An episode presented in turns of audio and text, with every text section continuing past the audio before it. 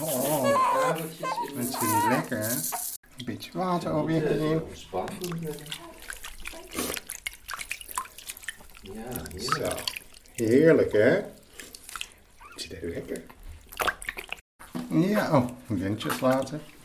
Dank je. Je komt handen tekort als je zo'n badje geeft. Dat is een dopje van een fles draaien, dat lukt al niet. Want je hebt beide handen vol met de baby. En een spons en eh Ja. favoriete shampoo van Fabiola. Manzanilla. Manzanilla tegen Camille.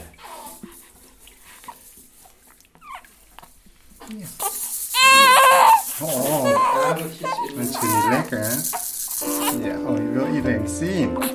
Dat is het. Ja. ja. En Uta die denkt, wil je ogen gaat in water. Op een mooie Pinksterdag, als het even kon,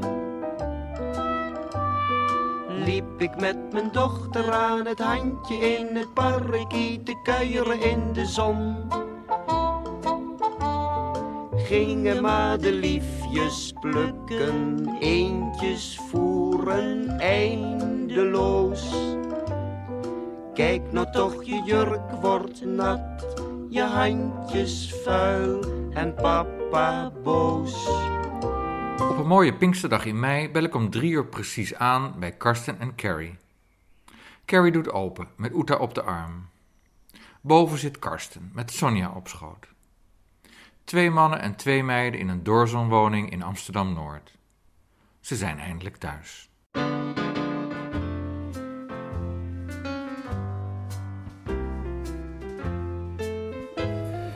Bij het uitstappen. Ja, het- sowieso was het heel fijn om de Nederlandse bodem te voelen dat je landt. En dat vond ik heel, ja, vond ik heel bijzonder en spannend. En het maakt het voor mij ook echt eindelijk definitief dat we het gehaald hebben. Dat we echt Thuis. Ja, thuis. eh, ja, we gaan nu niet meer opstijgen en we gaan niet meer terugvliegen. Dus dit, hoe dan ook, we zijn geland. Hoe dan ook zullen de komende uren of dagen in Nederland eh, plaatsvinden en niet meer terug. Dus dat was, eh, ja. En, en ook dat die, eh, ze gaan die, die meiden van ons niet afpakken. ja. Bij de grens, ja. Ja. Ze hadden een Nederlandse paspoort. met, ja, we konden het land binnen. Maar was dat een reële angst? Na, nadat, eh, wat is gebeurd net voordat we de vliegtuig eh, hebben ingestapt. Ja, dan voor mij was dat een reële angst.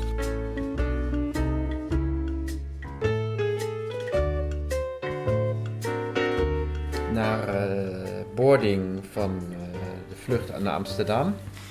En we waren eigenlijk redelijk laat en toen... eh, bijna iedereen was al aan boord en wij kwamen daar aangelopen en gesjeest en, eh, nou ja, en paspoorten overhandigd. Eigenlijk ook heel trots dat we de paspoorten hadden. Vier paspoorten. Vier paspoorten en, en die man keek ze na en boarding passes eh, had hij ook allemaal gecheckt. En toen gaf hij dat tak terug in mijn handen en toen wilde ik al doorlopen en hij vroeg van... eh, en de kinderen zijn geboren in, en ik zei in Tuxla. Maar bij, bij Tuxla dacht ik, oh god, had ik maar niet gezegd. En toen zei hij, geboren in Tuxla, dat, eh, ja, dat, en hebben jullie ook migratieprocedure opgestart? Dat hadden we dus niet gedaan. Dus hij zei, ja, dan kan ik jullie niet eh, laten instappen. Dus toen ging het poortje open. Zeg maar, die, die afgrenzing werd opengezet en we moesten aan de zij en, we mochten niet aan boord. Hoe ging dat? Ik ging praten als een brugman en ik gaf alleen maar aan, alsjeblieft, laat ons echt instappen. We zijn moe, we zijn op. We hebben een We paspoort. hebben, we hebben paspoorten, we hebben heel veel uh, tramaland gehad met alles. Eh, we zijn heel moe, alsjeblieft, laat ons gaan. In het Spaans? In Spaans, mijn allerbeste Spaans. Toen ging ik smeken als een hondje en toen mochten we echt mee, gelukkig. Ja. En volgens mij met een blik in mijn ogen, die zei die man, knikte hij, maakte zo'n zwaai, ga maar doorlopen. Dus niet eens instappen.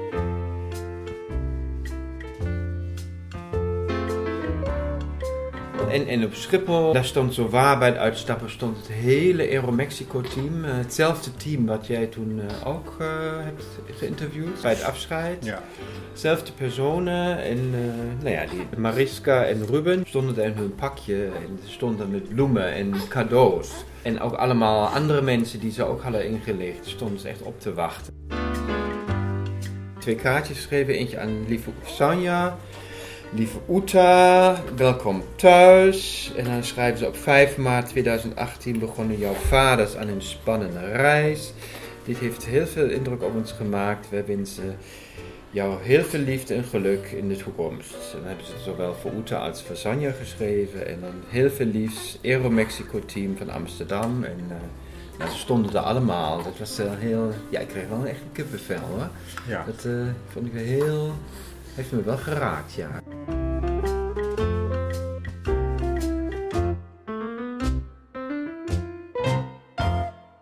Flashback. Een maand eerder. Hi Pieter, met Karsten. Hey, ja, ik, uh, uh, ik doe even een voicebericht, want ik merk tussendoor dat typen en zo, dat kost te veel tijd. En uh, dan ben ik gewoon heel lang bezig om iets op papier te zetten.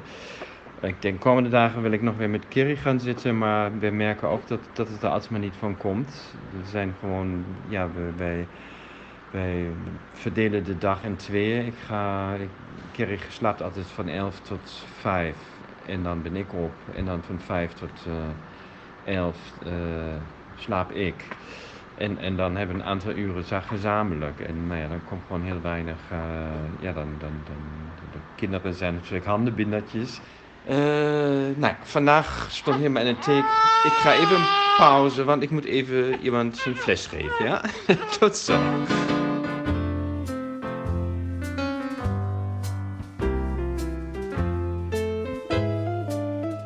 Vandaag probeerde ik de pasfoto's in orde te maken, maar dat heeft ook heel veel voeten in de aarde. Want zomaar even een, een tienda vinden waar de pasfoto's gemaakt kunnen worden, is er niet. Uiteindelijk hebben we een fotograaf kunnen achterhalen. Maar die, uh, het leek, leek van een soort winkel in de 70er jaren. Nou ja, we hebben duidelijk verteld welke eisen zo'n pasfoto moet hebben. En nou ja, het moet een kleur en, en het moet glanzend, het moet normale uitstraling hebben. Er zijn allemaal eisen die aan zo'n foto gesteld worden. Geen schaduw in het gezicht. Best strenge eisen, de, de maten en, en, en nou ja, en uiteindelijk hebben we overdag die foto's kunnen maken en s'avonds weer daar naartoe met de taxi. En uh, nou ja, toen bleek gewoon, natuurlijk was het een matfoto, was door de Photoshop gehaald en uh, nou ja, uh, heel veel dingen weggehaald, want mijn hand was erop. En nou ja, voldeed dus helemaal geen eisen, heel veel geld voor betaald. Hele dag druk met de kinderen in de weer geweest om die foto's te realiseren. En einde van de dag heb je niks. En ja, alleen maar weer paniek. Oh god, hoe krijgen we dit nog voor elkaar? Dus morgen gaan we dus, uh, staat helemaal in het teken om naar een andere fotowinkel te gaan. Met de kids, met een taxi, door de hitte. En dan, uh, ja, en dan heb ik, ik heb gewoon alle eisen uh, die aan zo'n stomme kutfotootje gesteld worden. In het Spaans vertaald op een papiertje.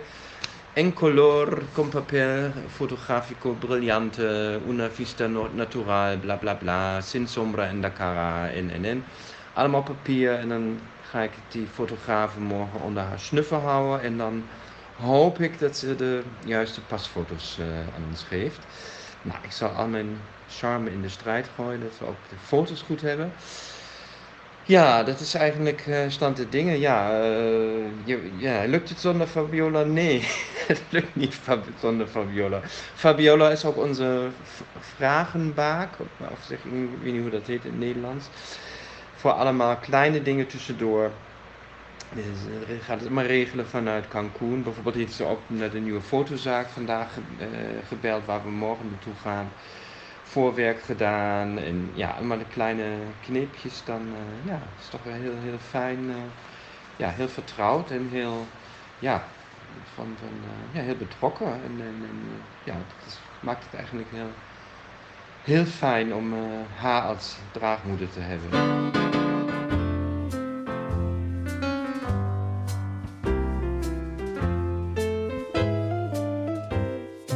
Twee dingen waren heel lastig in Mexico. Die mevrouw die jullie heeft afgeperst. Ja. Wiens uh, pagina op internet bij New Life nog steeds bestaat trouwens. Ook al is ze ontslagen. Mm -hmm. ze, ze, is eigenlijk, ze was eerder in dienst bij New Life. Had ook al geld verduisterd. En toen is ze ontslagen. En ze zat, ja, ja, dat hebben we later gehoord. En ze was later, eh, ze is zo bekend in Tuxla, ze weet de weg zo goed. Ze zaten zo omhoog, omdat er niemand was die haar positie over zou nemen. hebben ze haar een eh, tijdelijk contract gegeven. Dus wat kunnen wij daar nog, wat kunnen wij daar nog zeggen? Dat is, eh, Ja. ja. En de advocaat Carlos, jullie Mexicaanse advocaat, ja. heeft zich niet van zijn beste kant getoond. Nee, nee, nee. Nou ja, die, die advocaat, die, eh, ja, die heeft zich halverwege het traject dat we wisten, we zouden vaders van twee kinderen worden. En dat dat laatste traject in Tuxel plaats zou vinden. Toen werden wij geadviseerd om met die contact- advocaat contact op te nemen. En hij zou voor een vast eh, bedrag, zou hij ons, eh, zeg maar de juridische kant, zou hij verder afhandelen. En daar hadden ze goede ervaring mee. En nou ja, met hem zijn we gewoon in zee gegaan. En dat was aanvankelijk ook heel goed. Dat, veelbelovend, want we hadden dan via de mail contact met hem gezocht en vragen gesteld. Dat was een heel goed verlopend contact. Eh, hij, hij had ons heel snel erop gewezen dat wij onze apostilles allemaal in orde moesten hebben en eh, bepaalde papieren goed eh, aan moesten vragen. En nou ja, en heeft altijd wel redelijk snel geantwoord. Alleen dat, dat hele plaatje van kunnen communiceren met hem, dat veranderde in Mexico drastisch. Want hij gaf heel vaak niet thuis. Hij, ja, hij, hij zou onderwerpen die onze Nederlandse advocaat eh, belangrijk achtte, die zou hij verwerken in het contract wat met Fabiola nog notarieel opgesteld zou worden. Maar dat eh, ja, heeft hij nooit beantwoord. Hij heeft eigenlijk alleen maar, ja, eh, hij is ons eigenlijk alleen maar ontweken door te zeggen, ja, de, de mail is in, spam gekomen. Hij was niet bereikbaar omdat hij door persoonlijke familieomstandigheden. Hij was gewoon, ja, hij, ja, dat is gewoon heel frustrerend dat je geen antwoorden op je vragen krijgt. Of als je iets belangrijk acht, dat hij erop ingaat. Dus dat, eh, ja, terwijl het voor ons heel belangrijk is om, ja, dat je de, de, de, de basale papieren van je kinderen geregeld kunt hebben. Ja, ja, ja. Dus hij bleek eigenlijk eh, steeds moeilijker bereikbaar en eh, deed zijn werk niet. En had bijvoorbeeld pas twee weken na de bevalling of na de geboorte heeft hij, is hij pas begonnen de apostille voor de geboorteactes op te starten. Wat gewoon een heel ontzettende verspilling van tijd is. En we zouden dan nog vier weken op moeten wachten dat, dat we die apostille uiteindelijk zouden krijgen. Maar ja, tot het vertrek, dat was in totaal zeven weken na de bevalling, of na de, hadden we nog steeds de apostille niet. Dus hij heeft het, is volledig in gebreken gebleven om ons, eh, ja, onze papieren te geven. Dus uiteindelijk heeft het Nederlandse ministerie besloten ons, ondanks eh, de, ja, de, de, de makker van de advocaat, zeggen van nou, eh jullie heel vervelend met jullie advocaat, maar voor jullie hebben we goed nieuws. En jullie krijgen de, de paspoorten en jullie kunnen later de apostille indienen. Dus dat was eh, heel, heel fijn. En heel, ja, toch wel een heel mooi moment voor ons. Toen we die mail lazen, ja, toen eh, begonnen we echt allebei te janken van opluchting. En ja, dat is echt, ja, dat is echt een belangrijke stap voor ons. Ja, Dus, dus de ambassade heeft zich heel soepel getoond. ja, ja. Ja, eigenlijk wel. ja. Binnen een week. En had je de ambassade ook verteld wat voor andere vervelende dingen je had meegemaakt? Eh, hadden we verteld. Ik had over de advocaat verteld. Ja. Ik had hem ook eh, de podcast van jou doorgegeven, Ja, links. aflevering 3. Ja, dus eh Dus hij heeft naar wensvaders geluisterd. hij heeft naar Ja. wensvaders geluisterd. Ja, ja. Ja. En eh, ja, terwijl ook, eh ook teruggeschreven dat, dat hun dat ook best raakte. Van eh, ja, wat wij voor werk moeten verrichten om eh, vaders te kunnen worden. Ja.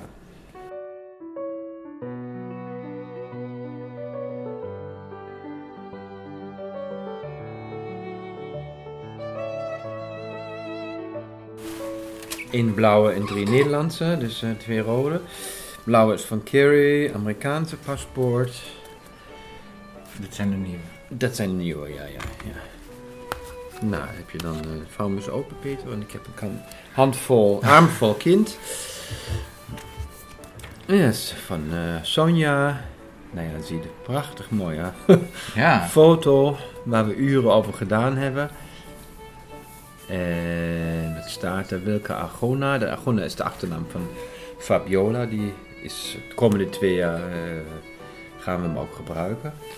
Het maakt de, de verdere registreren ook makkelijker hier. Lengte 49 centimeter. Tuxla Gutierrez, de geboorteplaats. Geboren 22 maart 2018. Afgegeven 14 april 2018. Dus ruim een maand na de bevalling. Oh, afgegeven 24 april. 24 jaar, ja, ja. En geldig 5 jaar, dus tot 2023. Ja. Niet in staat tot ondertekening. Ja, wel in staat om te kliederen met melk. Ja. Nou hebben we Uta. Nova. Ook een centimetertje langer, 50 centimeter. En even, even lang geldig, eh, vijf jaar geldig. Ook geboren in Tuxtla Gutierrez. Ja, Maar ze hebben dus allebei de achternaam Wielke Argona. Argona. En jouw naam is Wielke. Ja, ja. Maar ze hebben dus een dubbele achternaam. Ja. En het plan is, eh Kerry gaat eh, erkennen. En Eerst moet ik het eh, volledige gezag aanvragen bij de rechtbank.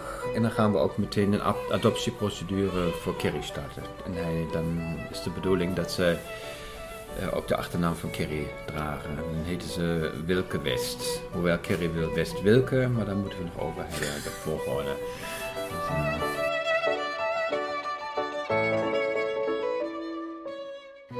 paspoort weerspiegelt je identiteit. Althans, een deel daarvan. Er staat bijvoorbeeld niet in wie je moeder is of je vader. Zoals we weten is Fabiola de draagmoeder van Uta en Sonia. Maar hun eicellen komen van een andere Mexicaanse vrouw. Karsten praat over Kelly, de enige andere medewerkster van New Life in Mexico, naast de corrupte Yadira. Zij blijkt op zeer persoonlijke wijze betrokken bij New Life. Kelly is al jaren betrokken bij New Life. En nu Yadira wegviel, toen kwam zij meer in beeld. Maar dat, dat, dat ik ook dan hoorde haar eigen persoonlijk verhaal. Zij was de eerste eiceldonor in, bij New Life eigenlijk. En zo is zij ooit bij New Life terechtgekomen. Zij liet ons ook zien dat ze nu al dat kind, zeg maar, waar ze dus meer geholpen heeft, dat is nu al een jaar of vier of vijf.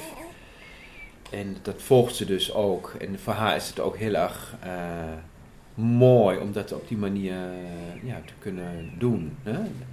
Ze zegt ook, goh, dat contact wat jullie met Fabiola hebben, dat, dat, dat onderschrijft zij ook zo. Ze vindt het zo mooi dat wij wel op elkaar toe zijn gegaan, ondanks de opgelegde beperkingen, dat we contact gezocht hebben en dat we, ja, daar geheel, we hebben geheel onze eigen weg ge- ge- gekozen. En ze zegt ook, eh, ja, als wij eh, dus de ijzeldraag van de draag, ijzeldonor echt contact willen, dan kunnen we dat gewoon eh, krijgen. En ze legt die vraag ook echt voor aan de ijzeldonor. Dus ze kent die persoon ook. En eh, nou ja, ze hadden ook eerder op ongeluk al haar dossier op ons opgestuurd.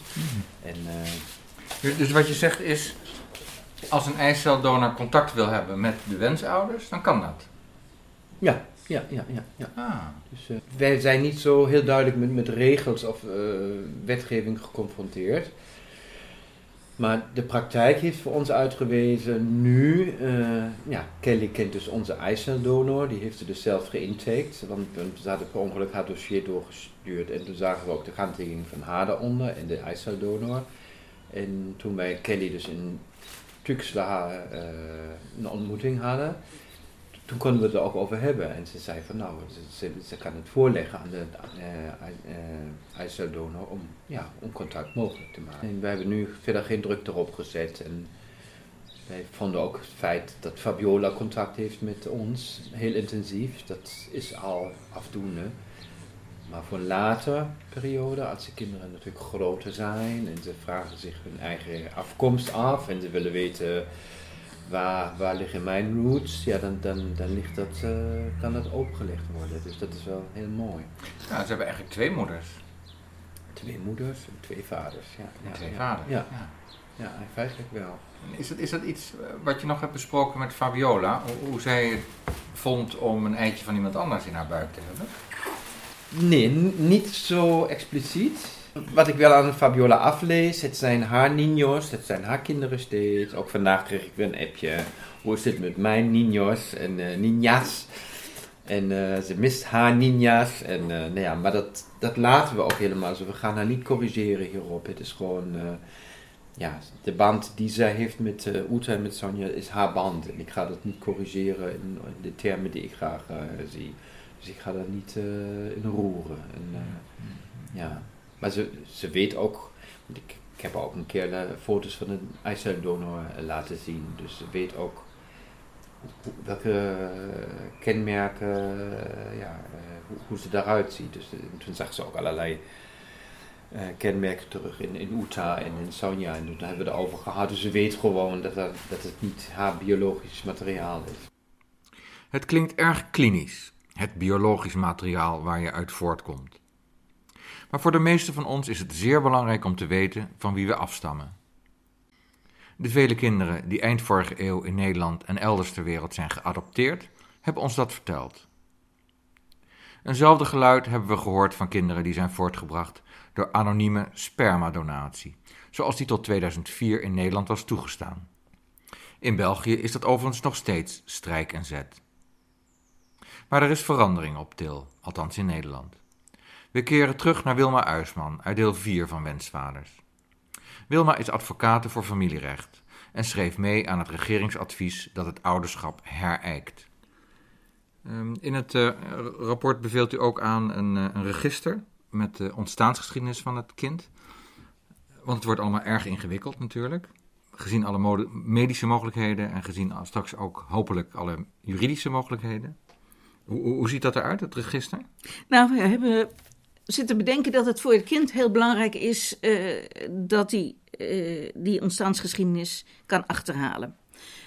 Nou, in de eerste plaats vinden wij dat de ouders dat moeten. Hè? De, de, de wensouders, de, degene die eh, het kind verzorgen en opvoeden, daarover het kind moeten informeren. Als er een arts eh, betrokken is geweest bij die eiceldonatie of bij de eh, spermadonatie in Nederland, dan is die verplicht om dat te registreren in eh, het register van de Stichting Donorgegevens Kunstmatige Bevruchting in Den Haag. Dat is één. In Dat dit bestaat al? dat bestaat dan. En dat functioneert sinds 2004. En dat betekent dat de eerste kinderen die eh 16 worden en daarachter, die komen in 2020. Dus eh, En 2004 is ook het jaar waarin eh, anoniem eh, spermadonorschap is afgeschaft. ja, dat heeft daarmee te maken, Ja, uiteraard. ja. Ja. En eh, wij zeggen, ja, kijk, dat draagmoederschap, dat is eh, ook nog weer een stapje verder. Dus dan zeg je, er is nog iemand bij betrokken bij het eh, ontstaan van dit kind. Dan moet dat ook geregistreerd kunnen worden. Dus wij willen een, een, eh, eigenlijk zeggen nou, we hebben dat register al, tuig dat nog wat meer op, dat de, voor het kind duidelijk is van, goed, ik ben uit die mevrouw geboren en eh, ik ben eh, genetisch verwant aan eh, die en die, dat dat helder is voor het kind. Moet het kind het natuurlijk wel weten, want anders kan hij niet gaan zoeken in dat register. Ehm, en dat ligt toch de verantwoordelijkheid van de ouders die het kind opvoeden, dat die dat vertellen. Dat het kind geregistreerd is. Dat het, dat het kind geboren is niet uit eh, deze eh, moeder, maar uit een andere mevrouw bijvoorbeeld. Of dat het kind eh, weliswaar uit deze moeder geboren is, maar dat de eicellen van iemand anders zijn. Ja, dat, dat is een openheid waarvan wij vinden dat dat eh, behoort tot het goed ouderschap. Maar ja, we hebben niet bij iedere, eh, iedere zin een politieagent staan en die zeggen: nu ga je het je kind vertellen. Maar wij vinden wel dat dat hoort tot goed ouderschap. Als ik nog een paar andere aanbevelingen mag noemen. eh, de commissie stelt voor om de draagmoeder ook eh, maximaal 500 euro per maand te betalen als, als vergoeding. Buiten onkostenvergoeding. Klopt. Ehm, dat er dus, we hebben het al eerder over gehad, maximaal vier eh, ouders, juridische ouders mogen zijn van een kind. Eh, en maximaal twee huishoudens. En dat er minimaal één van die ouders een genetische band moet hebben met het kind. En dat er een eh, openbaar bemiddelingsbureau zou moeten mogen komen op non-profit basis, eh, waarin draagmoeders eh, zich kunnen registreren en, en waarin ze in contact kunnen komen met wensouders. Ja, dat zijn een heleboel aanbevelingen. We hebben er 68, dus we, Ja, we kunnen nog wel even doorgaan. Nee, maar Een valt de, heleboel bedacht. anders valt de luisteraar in slaap, denk ik. Eh, Nee, nee, Maar- maar- maar- dat maar was, die- dit is ook wel een van de gemeldtheorieën, daar vallen ze niet bij in slaap. Nee, eh, even over die betaling. Dat, ehm, we hebben heel veel mensen gehoord hè, in, in- als, als commissie. Er zijn ontzettend veel mensen naar ons toegekomen en ehm, eh, ook draagmoeders, ook wensenouders en deskundigen. En, nou, we hebben echt heel veel mensen gehoord, dat was fantastisch. Ehm, en een aantal wensouders zeiden van, we vinden het schandalig dat we die mevrouw niet mogen betalen. Want zij doet nogal wat. Ze, ze vervult onze liefste wens. Ze doet nogal wat voor ons. En we mogen er eigenlijk niet eens een cadeautje geven. Terwijl zij ons, nou, het, het, het, ons diepste verlangen geeft. Als advocaat verdien ik eraan. Aan het feit dat mensen op die manier. Ja, dus een mevrouw bereid is om een kinderwens te vervullen van iemand anders. Want ik werk daarvoor. Een dokter verdient er ook aan. Ja. En eh, eh, een van de dingen die wij vinden is dat die mevrouw een goede verzekering moet hebben. En dan hebben we het niet over een, een, ziektekostenverzekering, want daar zijn we in Nederland in het algemeen wel goed voor verzekerd. Maar eh, ze kan in het ergste geval overlijden ten gevolge van de zwangerschap of de bevalling. Zij heeft een gezin. Daar moet ook goed voor gezorgd worden. Ze kan arbeidsongeschikt worden ten gevolge. Dus, daar moet, dus die verzekeringmaatschappij verdient daar ook aan. Dat vinden we allemaal Iedereen wel logisch. verdienen. Iedereen mag eraan verdienen. Maar een mevrouw die 24 uur per dag, 7 dagen per week, 9 maanden lang eh, alle risico's loopt. Want het is ook zwanger worden is niet risicoloos. Nee, dat is onethisch om haar te betalen. Nou, ik kan het echt niet begrijpen. Ik vind het ook echt, echt onzin. En wij, aan de andere kant zeggen we willen ook niet dat er dames een living aan gaan verdienen. Dus we hebben gekeken, wat is nou een redelijk bedrag? Een vrouw die vrijwillig haar eieren afstaat in een eicelbank, die krijgt daar 900 euro voor.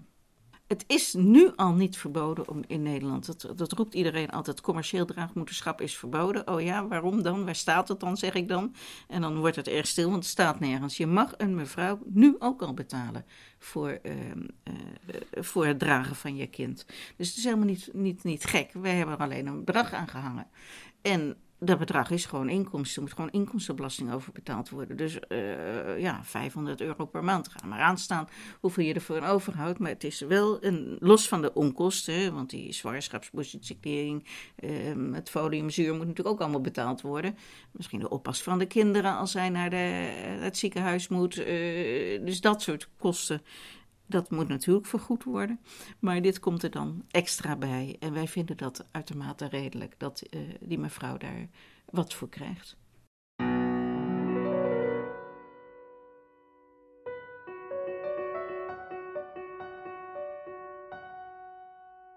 Het zal in Nederland nog tot zeker 2020 duren voordat er een nieuwe wet is. Er moeten eerst nog verbanden worden gelegd met andere bestaande wetten. De Raad van State moet zich erover buigen, evenals de Eerste en de Tweede Kamer. En internationaal, daar is nog geen enkel initiatief genomen tot regelgeving rond draagmoederschap. Bemiddelingsbureaus als New Life opereren juist in landen waar geen wetgeving is op dit gebied. Het is aan de wensouders welke keuzes ze maken. Keuzes die van invloed zijn op de eiceldonor, de draagmoeder en op het kind. En de wensouders zelf lopen ook flinke risico's, zo heb je gehoord uit de mond van Carrie en Karsten.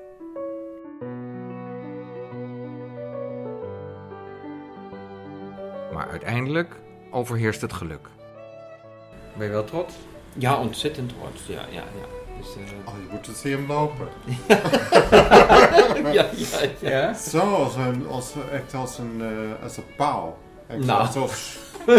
Zo, nou, nou ja. zo, echt waar. Dus, Beschrijf even wat je doet. ja, met, eh, met de schouders, een soort, soort of, ja, de, de, Borst omhoog. de borst omhoog, helemaal Nee. op, En het blik, helemaal blij met, wow, kijk nou wat ik heb, eh, ja, twee mooie meiden, kijk wat ik gedaan heb. Ja, ja, ja. Ja, maar het is ook mooi om te zien, Ja. dat hij zo trots is op zijn kinderen. Ze lijken wel een beetje op mij. Dus, eh, Een heel klein beetje. Nou, ze lijkt ook een beetje op Carrie, denk ik hoor. Ja. ja, dat zei iemand ook laatst. Een klein beetje. Fabiola heeft het gezegd. Ja, een tintje, een klein beetje. Zeker echt. uh, Oete lijkt een beetje op. Ja, ja, ja. Ik vind het grappig, ja. Ja. Maar er is nog niemand geweest aan wie je het hele verhaal moet uitleggen. Nou, ik probeer ook nu dat ik, dat, dat ik niet mij alsmaar dat verhaal vertel, want ik, het blijft heel negatief in het geheel. Het is gewoon heel slopend geweest. Dat, dat ik moet waken, niet alleen maar weer opnoemen, opnoemen. Aan de andere kant, het is ook verwerking om het eh, op te noemen. Maar ik wil ook niet, wil ook een beetje leuk vertellen over hoe de kinderen zijn. En dat moet niet alles overheersen in mijn verhaal. Ja. Dus, eh, en we hebben één keer aan, aan Nika, toen, zaten we, toen Nika ons bezocht heeft. Het nichtje van eh, Ja. Carrie, ja? En, en eh, nou ja, de tweede dag, want Nika is ook iemand die graag praat. Dus toen hebben we de tweede of derde dag hebben we de aandacht opgeëist. Mochten niet praten van ons eigenlijk. Ze mochten ons niet onderbreken. En we hebben een aantal uren eigenlijk tegen haar alles gezegd wat we... We wilden gewoon één keer aan iemand vertellen. En hebben ondertussen ook complimenten gegeven dat ze bleef luisteren zonder adviezen te geven. Of zonder... Gewoon aanhoren. En dat was zo fijn dat we... Ja. We waren echt, echt vertellen, aan het huilen. eh, nog weer vertellen, elkaar aanvullen. En, en, eh, en, en Nieke gewoon niks gezegd. En, en verder stilgebleven. En eh, oh, underst- ja, wel understand, understand, understand. En dat deed ons zo goed. Ja. Ja, en toen pas waren we ook, stonden we open om met haar de volgende dag op stap te gaan. Dezelfde dag. Zelfde, oh, Ja, dezelfde dag, ja. Ja, was- daarvoor was het. Therapeutisch gesprek. Ja, Ja, ja. ja. Monoloog. Ja, want monoloog. Nika is iemand die ook heel snel in oplossingen denkt. Maar je hebt geen, gewoon geen behoefte meer aan, Nog een oplossing. aan, aan dialogen met waar je alleen maar oplossingen hoort. Je wil ook echt je verhaal kwijt. En, eh, En dat hadden wij niet daar. nee, Ja. we hadden geen... We, ja, we hadden eh, elkaar, maar wij, wij kenden ons verhaal. Dus ik ga niet eh, met elkaar het hier weer over hebben. Ja, Dus we wilden iemand die buitenaf, die kon ons verhaal horen. En misschien ook zeggen, oké, jullie zijn niet gek. Dit is echt slecht. Dit, is, dit had niet moeten gebeuren. ja.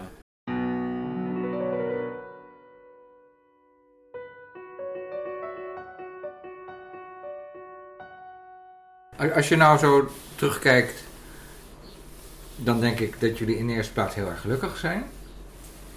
En dat je je kind eh, over zijn buikje aait en dicht tegen je aanhoudt. Mhm. Ehm, maar goed, dat even terzijde. Als je nu terugkijkt, denk je dan van nou, als we dat van tevoren hadden geweten, hadden we het anders gedaan. Misschien hadden wij ehm, de, de, de, de, de, de advocaat in Mexico anders aangepakt.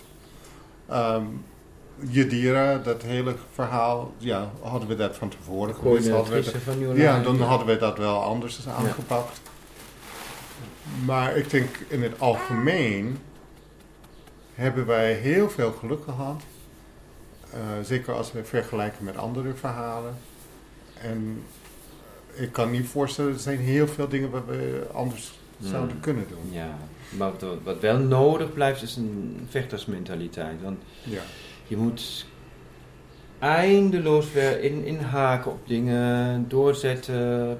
Om maar weer een voorbeeld te noemen, dan hadden we het contract van de advocaat. Was, hij had ons uiteindelijk een flutcontract gegeven, maar dan hadden we standaardcontracten waar hij met de rechtbank, waar hij dus geen, geen persoonlijke punten kon, in kon veranderen.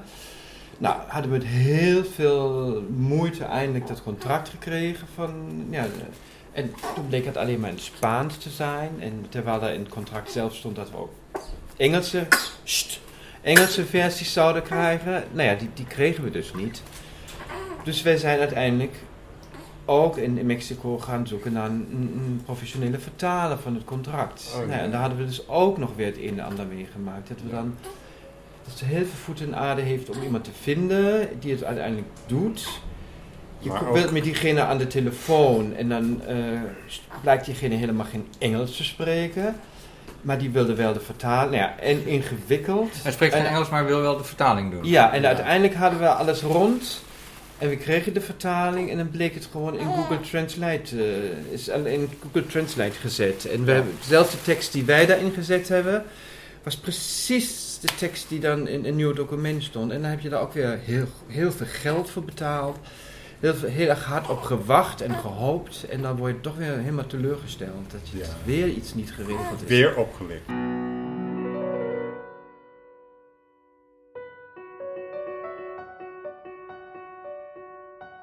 En als er een tussenpersoon was, dan had je bijvoorbeeld iemand die zei je moet dit, je moet dat, je moet dit, je moet dat. Ik werk met dit bedrijf en dit hebben we meegemaakt. Dit is wat je nodig hebt.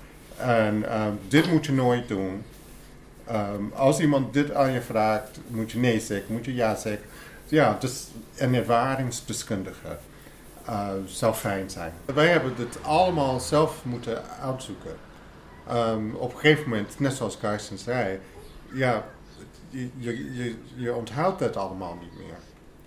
En als iemand zegt, nou, dit is je checklist, hier ga je op af en dit is de eerste stap. Mhm. En dit is de tweede stap. En als je daar naartoe gaat, misschien moet je hier verblijven. En dit is wat je moet doen daar. En dit is, ja, en dan, dan gaat het soepeler. Maar stel dat, dat mensen naar aanleiding van deze serie zeggen van... eh, stuur even een mailtje. Dit mag wel. Zou ik best open voor staan, want Ja. dat is precies wat ik miste in het voortraject. Dat ik dacht Ja. van, ik had wel toen een Volkskrant met dat artikel over Cambodja, dat eh, New Life Ja. daar bezig was. Had ik bijvoorbeeld die heren ook heel graag. Stond ik op het puntje om ze ook te benaderen, maar uiteindelijk heb ik het niet gedaan. Want ik dacht, nou ja, is, eh, om allerlei redenen heb ik voor mezelf weggeredeneerd. Maar ik had toen wel behoefte. En ik denk als mensen met New Life in zee zouden gaan en ze hebben twijfels, of we- ze zouden advies of, eh, of een beetje in beraad willen gaan met ons, staan we wel. Ik sta er zeker voor open. Ja, dan kunnen ze in Ja. elk geval een mailtje sturen naar info.luisterdoc.nl Ja, Oké. ja. En dan stuur ik dat wel aan jullie. Ja, want Ja.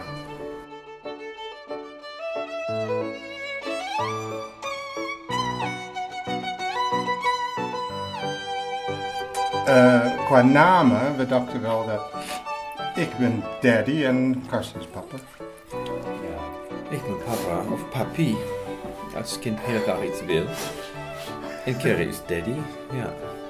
En dat, zo is het. Is lekker, hè? Vati, ich hab dich lieb. Ja. Ich hab dich auch lieb, Uta. Hm? Ein Schnuller wieder in den Mund, ja. Hey, schatje. Dan ben je mooi schoon en droog. Oh, ze piepert. Het is een beetje koud, hè? Ja. Schat ook, die oortjes. Ze zijn allebei mooi. ja, oh, ga je even achter. Karsten, jij bent aan de beurt.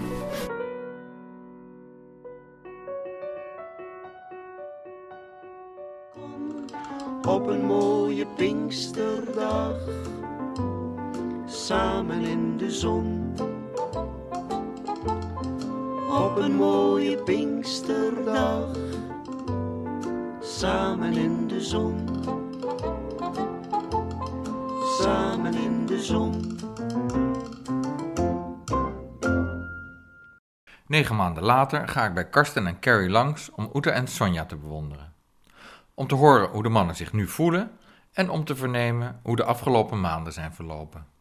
We praten over juridische zaken en over de reacties die Karsten krijgt als hij met de kinderen uit wandelen gaat. Jullie zijn nu in Nederland en is het nu juridisch allemaal goed geregeld? Want ik begrijp, Carrie, dat jij de dochters wilde adopteren. Hè? En, Ja. en jij bent, eh, Karsten, de fysieke vader van de- Biologische vader, ja. de, de ja, ja. biologische vader Ja. van de tweeling.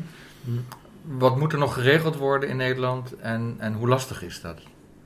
Nou ja, we hebben een advocaat eh, hier in, in Nederland onder handen moeten nemen. En zij heeft bij de rechtbank een verzoekschrift ingediend voor inderdaad eh, ouderlijk gezag volledig op mijn naam. En eh, de adoptie, dat die op, eh, zeg maar wordt opgestort, zodat eh, Kerry de ook juridische vader kan worden. Hele stapel aan paparassen. Dus nu eh, heeft onze advocaat in moeten dienen bij de rechtbank. En de rechtbank heeft deze, al deze papieren ter inzage, ter beoordeling eh, gegeven aan een ambtenaar van de burgerlijke stand in Den Haag. En die heeft nu een, een oordeel over uitgesproken. En eh, nou ja, die, die, eh, oordeel? nou ja, die, die moet dat onze, onze casus onderzoeken.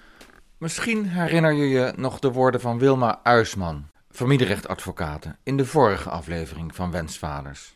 Als een, eh, een vrouw geboorte geeft aan een kind, is zij juridisch altijd de moeder, ook al is het embryo van een ander. Ja, het, eh, wat men altijd riep was: eh, een moeder maakt geen bastaard. Nou hebben we het natuurlijk niet over mensen die bastaard zijn, maar zo riep men dat in het verleden. Want we kan precies aanwijzen, uit die mevrouw is het kind geboren, dus het is haar kind. Geen twijfel over. Nou, daar heeft de, eh, de IVF-behandeling eh, een eind aan gemaakt. Want het is natuurlijk mogelijk dat zij niet zwanger wordt van haar eigen eicellen. En eh, dus we kunnen met dat adagium eigenlijk niet meer uit de voeten. Maar het komt nog nog niet zo heel grote schaal voor. Maar het is, het is wel duidelijk dat niet altijd de, eh, de geboortemoeder, degene die het kind eh, draagt en ter wereld brengt, eh, ook de, de, de genetische moeder is. Dat is een complicerende factor. Daarnaast moet duidelijk zijn dat Karsten de vader is. De kenning was in Mexico. Precies, en dat was helemaal, eh, ja, dat was al bij de register civiel was dat al helemaal, eh dus me beklonken. Ja, ik was, ben de vader en ik, eh, Fabiola is de moeder, ja. Dat is vastgelegd. Ja. En, en Fabiola heeft een, nog een verklaring van afstand getekend of iets dergelijks. Eh, ja, precies, ja, ja, ja. En dan moet Carrie ook nog de kinderen adopteren. Is dat, moet dat in één keer gebeuren dan? Of zijn dat twee aparte procedures? Het zijn eigenlijk twee aparte procedures, maar we, we proberen alles in één keer te doen. Ja. het is makkelijker ook voor de advocaat, onze advocaat. Hmm. En dus eh, dus het was ehm, ja, haar, haar idee. Dus eh, vandaar hebben we het zo gedaan. dus- Eh, de andere keuze was dat ik wacht tot, eh, het, wij hebben de kinderen een jaar gehad. Of tot het Karsten eh, volledig eh, ouderlijk gezag op zijn naam heeft. Maar voor haar, ze, ze zei dat het beter is om het gewoon nu te doen. En waarom is het in Den Haag? Dat, dat is de, de procedure gewoon, ja. Voor kinderen uit het buitenland. Ja, ja. Maar ik moet even pauze, want ik moet melk maken. Ja, Dus dit is al gemaakt. Is dat gemaakt? Oké, mooi. Ja. dat laten we erin. ja, ja, ja. Want ik zie hongerige ogen.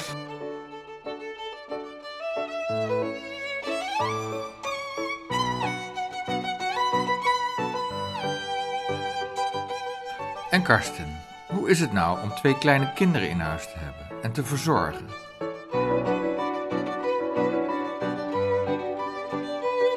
Er komen steeds meer dingen die je ontdekt aan de kinderen, of bewegingen, of... Ja, ze, vragen gewoon heel nieuwe dingen aan mij en, en, en, en eh, ja, het is dan heel leuk om dat allemaal te zien. Ja, de ontwikkeling en, dat is eh, grote verwondering dat het er allemaal in zit en dat, het, eh, ja, dat ze dan een week verder weer nieuwe dingen doen. En eh, ja, dat is... eh, dat geeft ook energie aan ons. Ja, ja. Allebei op hun eigen manier over de grond tijgeren. Dus, dus Sonja heeft de techniek om, ja, ja, een beetje invalide techniek in die zin. Want dan gaat ze gewoon de, de armen gaan naar voren en dus sleept haar hele lichaam achter zich aan, zeg maar. En, en, en eh die is meer, ja, alle ledematen die bewegen ietsje, waardoor ze ietsje vooruit komt. En, eh, nou ja, en dat je ze ineens in een kamerhoek terugvindt. En, eh, nou ja, dat ze dingen pakken, dat ze de aan- en uitknop weten van een, van een speeltje die muziek maakt. Dat weten ze allemaal. Laatst lag de stofzuiger op de grond. Maar dan gaan ze gewoon de, de stofzuigerbeweging met de slang nadoen, wat wij gedaan hebben. Nou ja, dan sta je toch enigszins versteld van hoe weten ze dat het in godsnaam een stofzuiger te bedienen. Ja, En nu is het even stil, want En- nu hebben ze een flesje. ja, en de oogjes die gaan permanent naar alles wat beweegt of gewoon eh, licht geeft. Of, het is niet zozeer dat ze om, in onze gezichten willen kijken, maar alles wat licht geeft, dat is heel interessant en heel, ja, geluidjes maakt of zo. Daar, daar, daar gaan ze echt op af. ja. Is this the first time you're feeding a baby? No. Ik vraag dit aan Giovanni, de dochter van Carrie's nichtje Jamila, die beide op bezoek zijn. Who did you feed first? Um, my little sister Kalani. What's the difference in age? She's three years old. Three years old right now, and uh, I was feeding her when she was zero and one. Delicious, hè?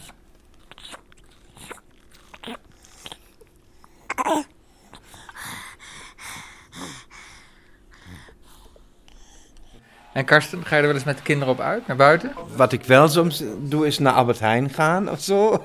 De winkels in. Maar goed, dan moet je je helemaal op voorbereiden. Want je bent niet zomaar 1, 2, 3 het huis uit. Dan is honderdduizend keer naar boven, beneden lopen. En je, vlak voor vertrek, dan zijn ze weer...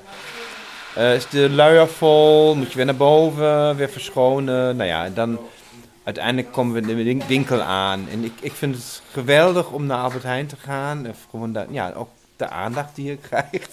Van wie? Nou ja, dit is, is, is toch een bepaalde soort. eh, eh, ja, wat, wat, wat oudere vrouwen die komen heel vaak naar ons toe. En eh, ja, die staan er om het kinderwagentje. En, en, en, en je hoort heel vaak dezelfde vragen. En ik, ik vind dat heel leuk. Dat ze gewoon ja, belangstelling tonen. Ze willen weten, is het een jongen en een meisje? Hoe oud zijn ze? En, en, en je ziet een soort tintelen in de ogen van, van, van eh, van die vaak vrouwen die dan ja, zo graag, volgens mij is het iets heel dieps dat ze gewoon met, met kleine kinderen willen zijn. Of, eh, ja, dat, eh, en dat gun ik iedereen ook even om, om, ja, om ook kinderen even te, te mogen bewonderen. En eh, nou ja, ik, ik waak het wel, maar goed, het is wel heel, heel ja, ik, ik, ik vind het leuk als, als er belangstelling is. En eh, ik kan daar ontzettend van genieten, ja. En eh dat is zo puur. En eh, nou, de kinderen ook blij. Dus, eh, Dus dat voelt goed. ja, heel, heel, heel, heel warm, ja.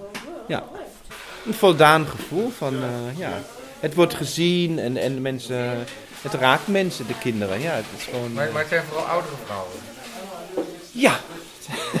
ja, ja, ja. Heel, eh, ik wil wel eens dat ik in de rij sta en dan heb je ineens vier, vijf mensen om, om het kinderwagentje staan. En eh goh, twee voor de prijs van één. eh, allemaal, nou ja. Ja, mensen associëren daar vrolijk op los. eh, op, op, Je, je hoeft zelf niks te zeggen. Nee, nee, het is heel, heel vermakelijk. Maar dan, en dan moet ik ook zeggen, oh, die aandacht is niet voor mij, maar het gaat naar de kinderen. En dan moet ik, helaas, dat is niet meer. Dada, daddy, dada, Hm? Wat zeg je nou? Wat zegt u alles? Zeg maar, daddy. Hm? Daddy, hè? Hè? Was sagst du alles? Ja, was ist los? Je hebt geluisterd naar de vijfde aflevering van de serie Wensvaders. Deel 6 neem ik op op zaterdag 1 oktober 2022 in Hilversum. Daar kun je bij zijn. Lees de details in de show notes. Dit zesde deel verschijnt op 8 oktober. Dus abonneer je om hem niet te missen.